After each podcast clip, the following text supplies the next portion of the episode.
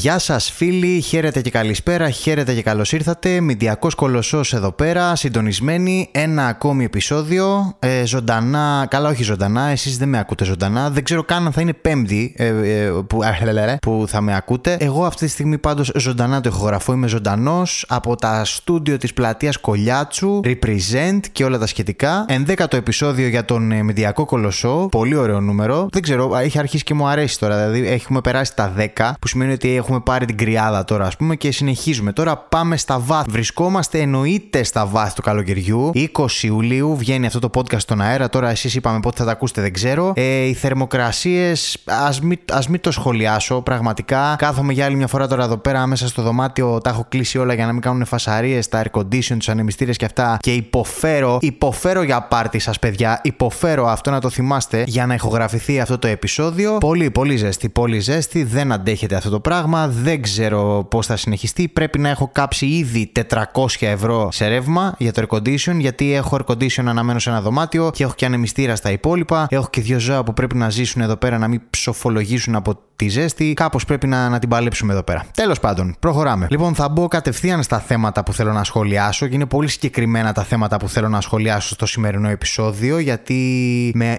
ε, είναι, με απασχολούν ιδιαίτερα ε, στο, στον κλάδο μου, ας πούμε, ως ε, ως ηθοποιός, γιατί δηλώνω και ηθοποιός. Δεν ξέρω αν το θυμάστε αυτό το πράγμα. Λοιπόν, παρακολουθώ αυτές τις μέρες έντονα και με γαργαλάει το θέμα με την ε, απεργία των ηθοποιών και των ε, σεναριογράφων στο Hollywood. Για όσους ε, δεν είναι ενήμεροι, το Σωματείο των Σεναριογράφων απεργεί από τις 2 Μαου, αν δεν κάνω λάθος, κάπου εκεί. Έχει σταματήσει να γράφει, έχει σταματήσει το οτιδήποτε και εδώ και λίγες μέρες τώρα τι έχει γίνει, συντάχθηκε στο πλευρό του και το Σωματείο των Ηθοποιών. Τώρα το Σωματείο των Ηθοποιών είναι το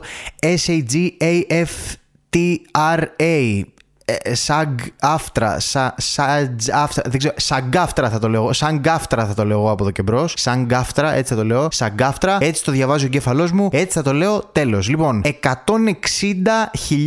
ηθοποιοί, μέλη του σαγκάφτρα, μεταξύ πολλών και διάσημοι έτσι γνωστοί αστέρες του Hollywood κτλ., ξεκίνησαν και αυτή την απεργία διότι εδώ και καιρό λέει βρίσκονταν σε διαπραγματεύσεις με τα στούντιο και με, με, με, μια, με ένα union που αντιπροσωπεύει πάρα πολλά στούντιο, Disney, Fox, Paramount, Warner Bros. Όλα, ας πούμε, ξέρω εγώ, όλα αυτά τα στούντιο, τα μεγάλα του Hollywood. Βρίσκεται λοιπόν σε διαπραγματεύσεις προκειμένου λέει να καταλήξουν σε μια νέα συμφωνία που θα τους εξασφάλιζε δικαιότερες αμοιβές και καλύτερες εργασιακές συνθήκες, ας πούμε, και ιδιαίτερα στο περιβάλλον των ε, streaming υπηρεσιών που είναι μια καινούρια, μια καινούρια περιοχή για τους ηθοποιούς. Λοιπόν, ε, είναι η μεγαλύτερη, λέει, απεργία τα τελευταία 60 χρόνια. Οι τελευταίες απεργίες είχαν γίνει για τα δικαιώματα, φανταστείτε, στην καλωδιακή τηλεόραση και στις βιντεοκασέτες δηλαδή. Ναι, και τώρα λοιπόν βρισκόμαστε στο, στις streaming υπηρεσίες λοιπόν. Επιπλέον τώρα λέει και με την AI να καλπάζει λέει απειλητικά σε πολυάριθμους ε, κλάδους, ξέρω εγώ κτλ. Οι ηθοποιοί ήθελαν να εξασφαλίσουν ότι δεν θα αντικατασταθούν από ψηφιακά αντίγραφα, διότι κάποια λέει στούντιο, τώρα ε, δεν ξέρω ακριβώς πώς θα το πω, κάποια στούντιο και κάποιες εταιρείες παραγωγής ζητήσαν από κάποιους ηθοποιούς να τους πάρουν τα βιομετρικά τους ε, χαρακτηριστικά του προσώπου και του σώματος, ώστε να μπορούν να τους χρησιμοποιούν λέει σε ταινίες σε παραγωγή χωρίς να είναι οι ίδιοι. Και μαντέψτε, παιδιά, αυτό τώρα υπάρχει στο πρώτο επεισόδιο της έκτη σεζόν του Black Mirror που βγήκε μόλις πριν από λίγο καιρό και την παρακολουθούσα. Όποιος το έχει δει θα με θυμηθεί. Λες, τα ακούς αυτά και λες, Α,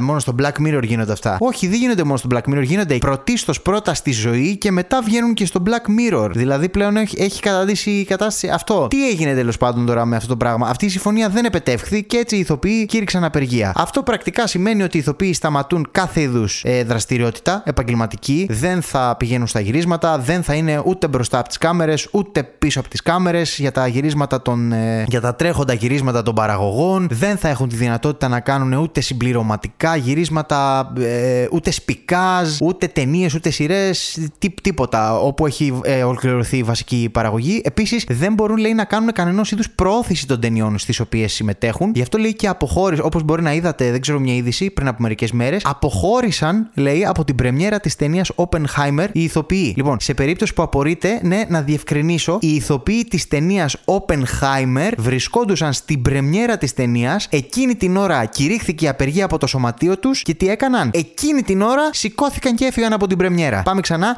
Οι ηθοποιοί της ταινίας Oppenheimer του Christopher Nolan στην πρεμιέρα της ταινίας. Σίγουρα, όπως καταλαβαίνετε, και εγώ ως ηθοποιός σε αυτή την έρμη, τη, τη, τη, χώρα που ζούμε, δεν μπορώ να μην κάνω το συσχετισμό με τη δική μας κατάσταση εδώ πέρα και τις πρόσφατες εντός εισαγωγικών διεκδικήσεις του δικού μας ε, σωματείου για το προεδρικό διάταγμα. Αυτό που εξίσωσε τα πτυχία των καλλιτεχνών με απολυτήρια ηλικίου και τα σχετικά. Όλος αυτός ο ντόρος που είχε γίνει. Ο, ο ντόρος, γιατί μόνο στον ντόρο μείναμε. Σκέφτομαι, ας πούμε, σε, σε ποιο σύμπαν θα συνέβαινε στη δική μας χώρα ηθοποιοί να αποχωρήσουν από πρεμιέρα τη στιγμή που ανακοινώνει το σωματείο απεργία. Σε ποιο σενάριο θα αποφάσιζε κάτι το σωματείο των ηθοποιών και οι ηθοποιοί θα ήταν υποχρεωμένοι να το τηρήσουν και να μην βάλουν μπροστά το κέρδος, το μεροκάματο και τη ματαιοδοξία τους; Πώς θα γινόταν, ας πούμε, να ήταν όλοι ενωμένοι απέναντι στον κοινό εχθρό, ας πούμε, στην κοινή απειλή που στη συγκεκριμένη περίπτωση δεν ήταν ιδιώτες παραγωγή, στη συγκεκριμένη περίπτωση τη δικιά μας ήταν το ίδιο το κράτος, έτσι; Άντε και πες στην περίπτωση του Hollywood που είναι και 50 χρόνια μπροστά, είναι οι streaming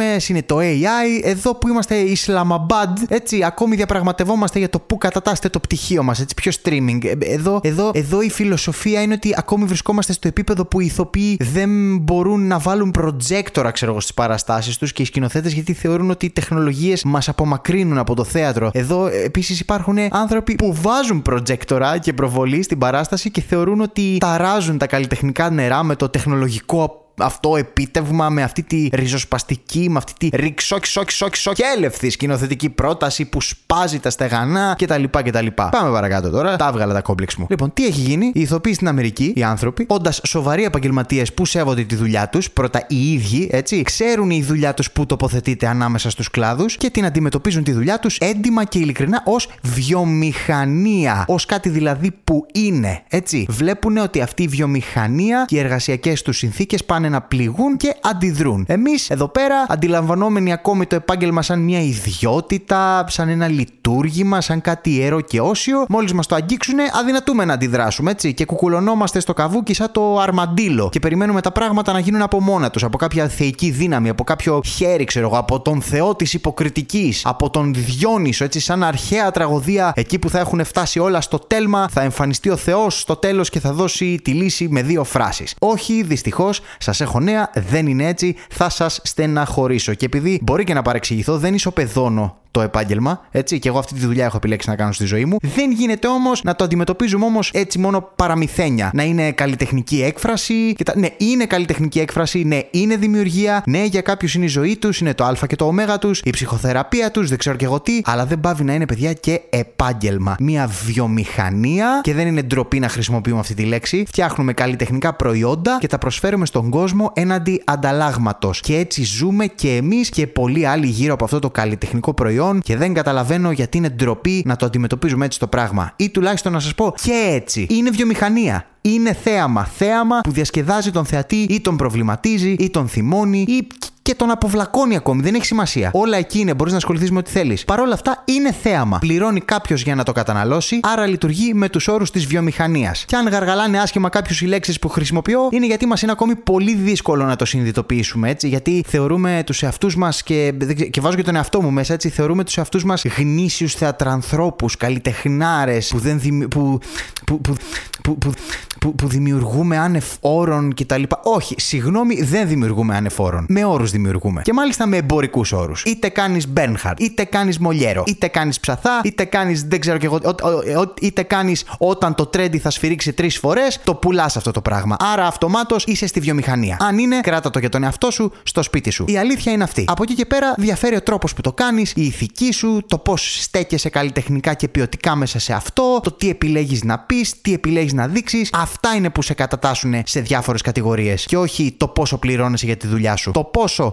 και το αν πληρώνεσαι για τη δουλειά σου θα έπρεπε να θεωρείται αδιαπραγμάτευτο σε όποια κατηγορία και αν ανήκεις. Γι' αυτό και βλέπεις τώρα μεγάλου βεληνικούς και υπέρλαμπρους αστέρες του Hollywood και δεν ξέρω και εγώ τι να μάχονται για τα δικαιώματα των πιο άγνωστων και όχι των τόσο προβεβλημένων, ας πούμε, ηθοποιών στην Αμερική και στο Hollywood. Γιατί εκεί αυτό το ξέρουν και το θεωρούν δεδομένο. Ποιες είναι ελάχιστες ψωνάρες, καλλιτεχνάρες, ηθοποιάρες της χώρας μας θα, θα έκαναν εδώ τέτοιο πράγμα. Θα διακινδύνευαν δηλαδή κάποια χρήματα ώστε στο μέλλον να μην χρειάζεται κανείς να διακινδυνεύει τα χρήματά του. Και να σας πω και κάτι και για να είμαι ειλικρινής, δεν είμαι σίγουρος ούτε και για τον εαυτό μου θα το έκανα. Μεγαλωμένος κι εγώ σε αυτό το σκάτο σύστημα είμαι. Ε, προσπαθώ εδώ και μια δεκαετία να στρώσω τα μυαλά μου γύρω από αυτό το πράγμα και να σκεφτώ καθαρά. Κάνω ό,τι μπορώ, κάνω ό,τι μπορώ για να σκέφτομαι σωστά. Αλλά αυτή τη σκάτο παιδεία έχω κι εγώ πάρει. Δυστυχώς, τουλάχιστον ξέρετε τι κάνω. Παίρνω την απόστασή μου και προσπαθώ να δω τα πράγματα καθαρά. Τώρα μπορεί να κάνω και λάθος, αλλά τουλάχιστον δεν έχω παγιώσει ακόμη καμία άποψη μέσα μου. Τα αφήνω έτσι όλα ρευστά. Και τα λέω τώρα αυτά και σε λίγα χρόνια που θα έχω 6 Όσκαρ και θα έχω βγάλει πάρα πολλά εκατομμύρια από τη δουλειά μου και θα κάθομαι στο εξοχικό μου και θα σας βλέπω παλιοπλέμπες να ουρλιάζετε έξω από το Σύνταγμα για 600 ευρώ και για 250 ευρώ πρόβες. Λοιπόν, πάω παρακάτω την κουβέντα. Παρ' όλα αυτά θα παραμείνω για λίγο στα καλλιτεχνικά και στα θεατρικά της χώρας. Είναι λίγο πιο εξειδικευμένο το επεισόδιο σήμερα. Τι να κάνουμε; Δεν γίνεται, όπως καταλαβαίνετε, να μην αναφερθώ στο καταπληκτικό αυτό μαδομούνι που έχει γίνει στα social media αυτές τις μέρες με την παράσταση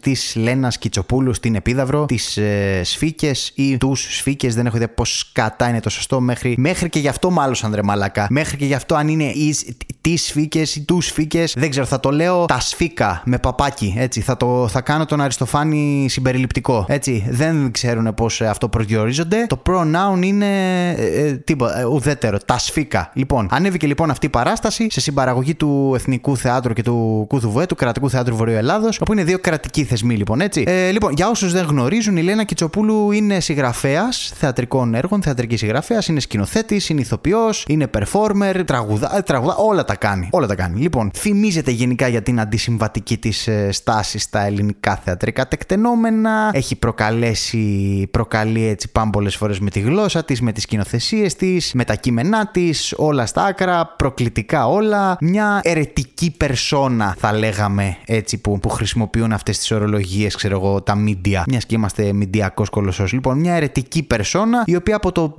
2006 κάπου, κάπου εκεί πέρα, δεν, δεν θυμάμαι και πολύ καλά, έχει δημιουργήσει τώρα έτσι μια δικιά της προκλητική σχολή μέσα από όλα αυτά που κάνει και είναι, ας πούμε, έτσι, ξέρω μια κατηγορία από μόνη της. Αυτοί που ασχολούνται με το θέατρο λένε Α, κιτσο, Κιτσοπούλου, Κιτσο, Κιτσοπούλου, Κιτσο, Κιτσοπούλου, Κιτσο, Κιτσοπούλου. Κατηγορία μόνης λοιπόν. Τι έκανε τώρα, η κυρία Κιτσοπούλου λοιπόν ανέβασε τα σφίκα του Αριστοφάνη σε μια δική της προσαρμογή και διασκευή. Η παράσταση παρουσιάστηκε την προηγούμενη Παρασκευή και Σάββατο στην Επίδαυρο με αποτέλεσμα να δημιουργηθούν εκρηκτικές αντιδράσεις από τους κριτικούς θεάτρου της χώρας, αυτούς δηλαδή που από μόνοι τους έχουν χρηστεί ως κατά κάποιο τρόπο θεματοφύλακες του καθοσπρεπισμού του ελληνικού θεάτρου και δι του αρχαίου δράματο. Λυσάξανε σε απλά ελληνικά όλοι. Φεύγανε, λέει, θεατές από την παράσταση, πετούσανε μπουκάλια, άλλοι φωνάζανε έσχος. Τι είναι αυτά τα πράγματα, δεν πρέπει να ανεβαίνουν τέτοιες ιεροσιλίε στην Επίδαυρο κτλ. κτλ. Το κυριότερο επιχείρημα όλων αυτών των μακεδονομάχων της ελληνικής θεατρικής σκηνής είναι ότι στο ιδιωτικό θέατρο μπορεί ο καθένας φίλε να κάνει τη γουστάρι, αλλά με δημόσιο χρήμα δεν γίνεται να εκφυλίζεται έτσι ο ιερός χώρος της Επιδαύρου. Πρέπει να υπάρχουν κάποια όρια και δεν μπορεί ο καθένας να ανεβάζει ό,τι θέλει. Και τι είναι αυτά τα πράγματα, τι είναι αυτά τα έσχη. Εδώ έχουν παίξει ο Μινωτής, τον Γιάννη Γαβρίλ Μπόργκμαν. Έχω μια καριέρα πολύ μεγάλη. Έχουν παίξει μεγάλα ιερά τέρατα. Δεν μπορεί να έρχεται εδώ η κυρία Κιτσοπούλου και να ανεβάζει αυτά τα σκατά εδώ πέρα. Λοιπόν, δεν θα ήθελα η αλήθεια είναι να επεκταθώ ιδιαίτερα. Η τοποθέτησή μου θα είναι η εξής. Καταρχάς, δεν κατάφερα δυστυχώς να δω την παράσταση, αλλά λίγο που παρακολουθώ τις, την συγκεκριμένη καλλιτέχνη, δα, καλλιτέχνησα, καλλιτέχτρια, μπορώ να φανταστώ σε τι κλίμα θα ήταν η παράσταση, πόσο μάλλον φτιαγμένη για να ανέβει στην επίδαυρο, θα είχε έτσι, ξέρω εγώ, φαντάζομαι έτσι full provocative χαρακτήρα, provocative στοιχεία, έτσι ας πούμε έναν σκανδαλιστικό χαρακτήρα. Λοιπόν, δεν μπορώ να καταλάβω ποιος νόμος υπάρχει γραμμένος και πού που να λέει ότι το δημόσιο χρήμα μπορεί να σκορπάτε ελεύθερα προς πάσα κατεύθυνση σε αυτή τη χώρα για να ικανοποιεί καναλάρχες, εργολάβους, μεγαλοεπιχειρηματίες, να εξυπηρετεί συμφέροντα, να βουλώνει τρύπες, στόματα, ρουσφέτια, δεν ξέρω και εγώ τι, αλλά δεν μπορεί επουδενή να χρησιμοποιηθεί ώστε ένας καλλιτέχνης να δημιουργήσει ένα έργο τέχνης, εμπροκειμένο μια παράσταση, με τους δικούς του όρους και με τη δική του ματιά και αισθητική και να το ανεβάσει στο πιο σημαντικό θέατρο του κόσμου που τυχαίνει να είναι στη χώρα μας. Πώς γίνεται να παθαίνουν όλοι τσιριμόκολο που μπορεί να χρησιμοποιήθηκαν 20 και 30 και 40 και 50 και 100.000 ευρώ για μια θεατρική παράσταση και ταυτόχρονα να πετιούνται εκατομμύρια, μη σου πω έτσι δισεκατομμύρια από τα κρατικά ταμεία για οποιαδήποτε άλλη ελληνική λαμογιά από κάθε κυβέρνηση, αλλά εκεί να είμαστε όλοι εντάξει. Αυτό πώς γίνεται; Πόσο δηλαδή ανάγκη έχει ο Ελληναράς την Κιτσοπούλου και την κάθε Κιτσοπούλου ως αποδιοπομπαίο τράγο για να της φορτώσει όλη την ευθύνη της πατάλης του κρατικού χρήματος. Που και στην τελική να σου πω κάτι, τι έκανε, ας πούμε. Δημιούργησε ένα έργο τέχνης όπως ήθελε, έκανε ό,τι είχε μέσα στο κεφάλι της και αυτό σε κάποιους άρεσε και σε κάποιους δεν άρεσε. Αυτό που δεν καταλαβαίνω είναι ποιος έχει δώσει αυτή τη σιγουριά στην τελευταία αυτή κατηγορία ανθρώπων που ανέφερα, ότι επειδή θα πας στην Επίδαυρο να δεις μια παράσταση του εθνικού και του κρατικού, ξέρω εγώ, και επειδή θα πληρώσεις εισιτήριο και επειδή η παράσταση ανεβαίνει με χρήματα του Έλληνα φορολογούμενου, είναι υποχρεωμένη αυτή η παράσταση να πληρεί κάποιες προδιαγραφές. Και το κυριότερο, ποιος σου εγγυάται, ποιος τους εγγυάται ότι πρέπει αυτή η παράσταση να τους αρέσει. Δεν μπορώ να το καταλάβω ειλικρινά. Και σε συνδυασμό με αυτά που λέγαμε πιο πριν, έτσι, είναι ένα καλλιτεχνικό προϊόν που στο παρέχει μια κρατική σκηνή, το καταναλώνεις, μπορεί και να σου αρέσει, μπορεί και να μην σου αρέσει. Αυτό συμβαίνει στην τέχνη εδώ και πάρα μα πάρα πολλά χρόνια. Από τα αρχαία χρόνια. Τώρα, για το αν είναι ευτελές, συγγνώμη, αλλά η χώρα μας έχει πολύ πιο σημαντικά ευτελή πράγματα με την υπογραφή των κρατικών ταμείων για να καφιέται από την παράσταση της Λένας Κιτσοπούλου. Εντάξει. Καλό θα ήταν λοιπόν να ηρεμήσουν.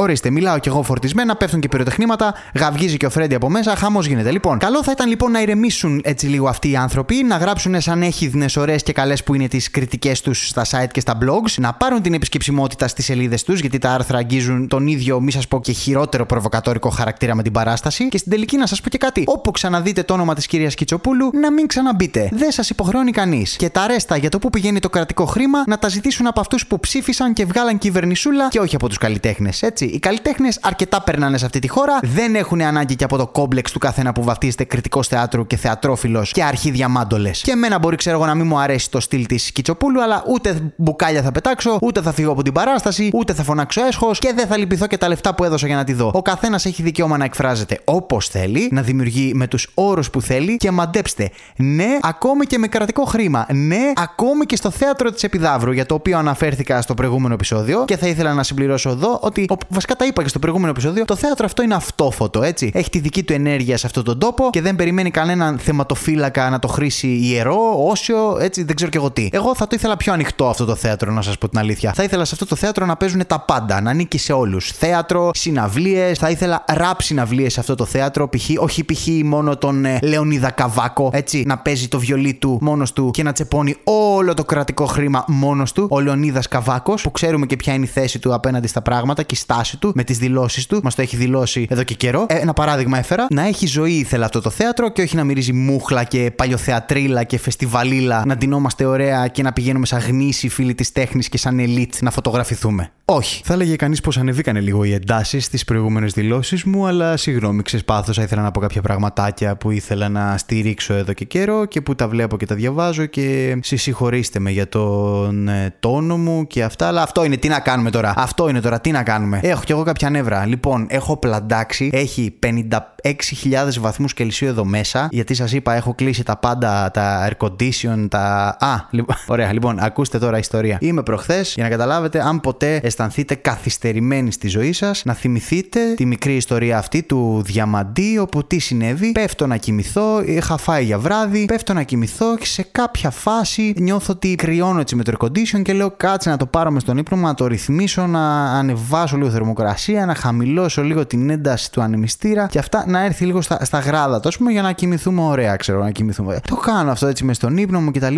Σε κάποια φάση πρέπει να πέρασε μισή ώρα, πρέπει να πέρασε μία ώρα, δεν ξέρω αρχίζω, αρχίζω και αισθάνομαι μια έξαψη. Σηκώνομαι, το air condition έχει κλείσει. Λέω μαλάκα με πείραξε αυτό που έφαγα. Δεν καταλαβαίνω, ήμουνα και νησταγμένο. Αρχίζω και λέω, ε, ε, βγαίνω στο μπαλκόνι, βλέπω την ίδια θερμοκρασία με μέσα. Πάω στα άλλα δωμάτια που υποτίθεται δεν τα πιάνει το air condition, βλέπω την ίδια θερμοκρασία. Λέω μαλάκα τι έχει γίνει. Μαντέψτε, ο φίλος σας, ο Διαμαντής ο Δαμαντίδη, ο Πανηλήθιος, είχε βάλει το κλιματιστικό στο ζεστό. Πώς δεν με βρήκατε φλαμπέ, πώς δεν με βρήκατε ξεροψημένο, πώς με βρήκατε γενικά και δεν με χάσατε να εξαϊλωθώ, να φύγω σαν να έχει κάνει έτσι τα δάχτυλά του ο Θάνος. Αυτό ήταν αναφορά σε ταινία της Marvel και δεν αναφέρομαι σε κανέναν άλλο Θάνο. Λοιπόν, παιδιά, και κάπου εδώ φτάσαμε στο τέλος. Δεν αντέχω άλλο και να είχα να πω άλλα δεν θα έλεγα. Μου ανέβηκε η θερμοκρασία, μου ανέβηκε η πίεση κιόλας με αυτά που είπα. Λοιπόν, ήταν ένα ακόμη επεισόδιο του Μηντιακού Κολοσσού. Θα τα πούμε την επόμενη εβδομάδα. Ε, Όπως πάντα, πέμπτες. Τουλάχιστον ως τώρα πέμπτες. Δεν έχω κάνει κάτι χειρότερο. Και όταν λέω κάτι χειρότερο, να το βγάλω Παρασκευή, ας πούμε, να το βγάλω Σάββατο το podcast. Αυτά είναι τώρα και άμα σας αρέσει, κάντε μια αναζήτηση στα social media, στο Instagram και στο TikTok. ε, Διαμαντής Αδαμαντίδης ή Nerdy Official. Ψάξτε εκεί, βρείτε, ακολουθήστε, βοηθήστε λίγο να βγάλουμε πάρα πολλά λεφτά για να μην ασχολούμαι μαζί σας πλέμπες. Λοιπόν, όπως είπαμε, δεν είμαι πλέον ο τύπος με το μουστάκι. Το έχω ξηρίσει το μουστάκι. Οπότε, αν ψάχνετε μουστάκι, δεν θα το βρείτε. Αυτά από μένα. Θα τα πούμε την επόμενη εβδομάδα. Γεια.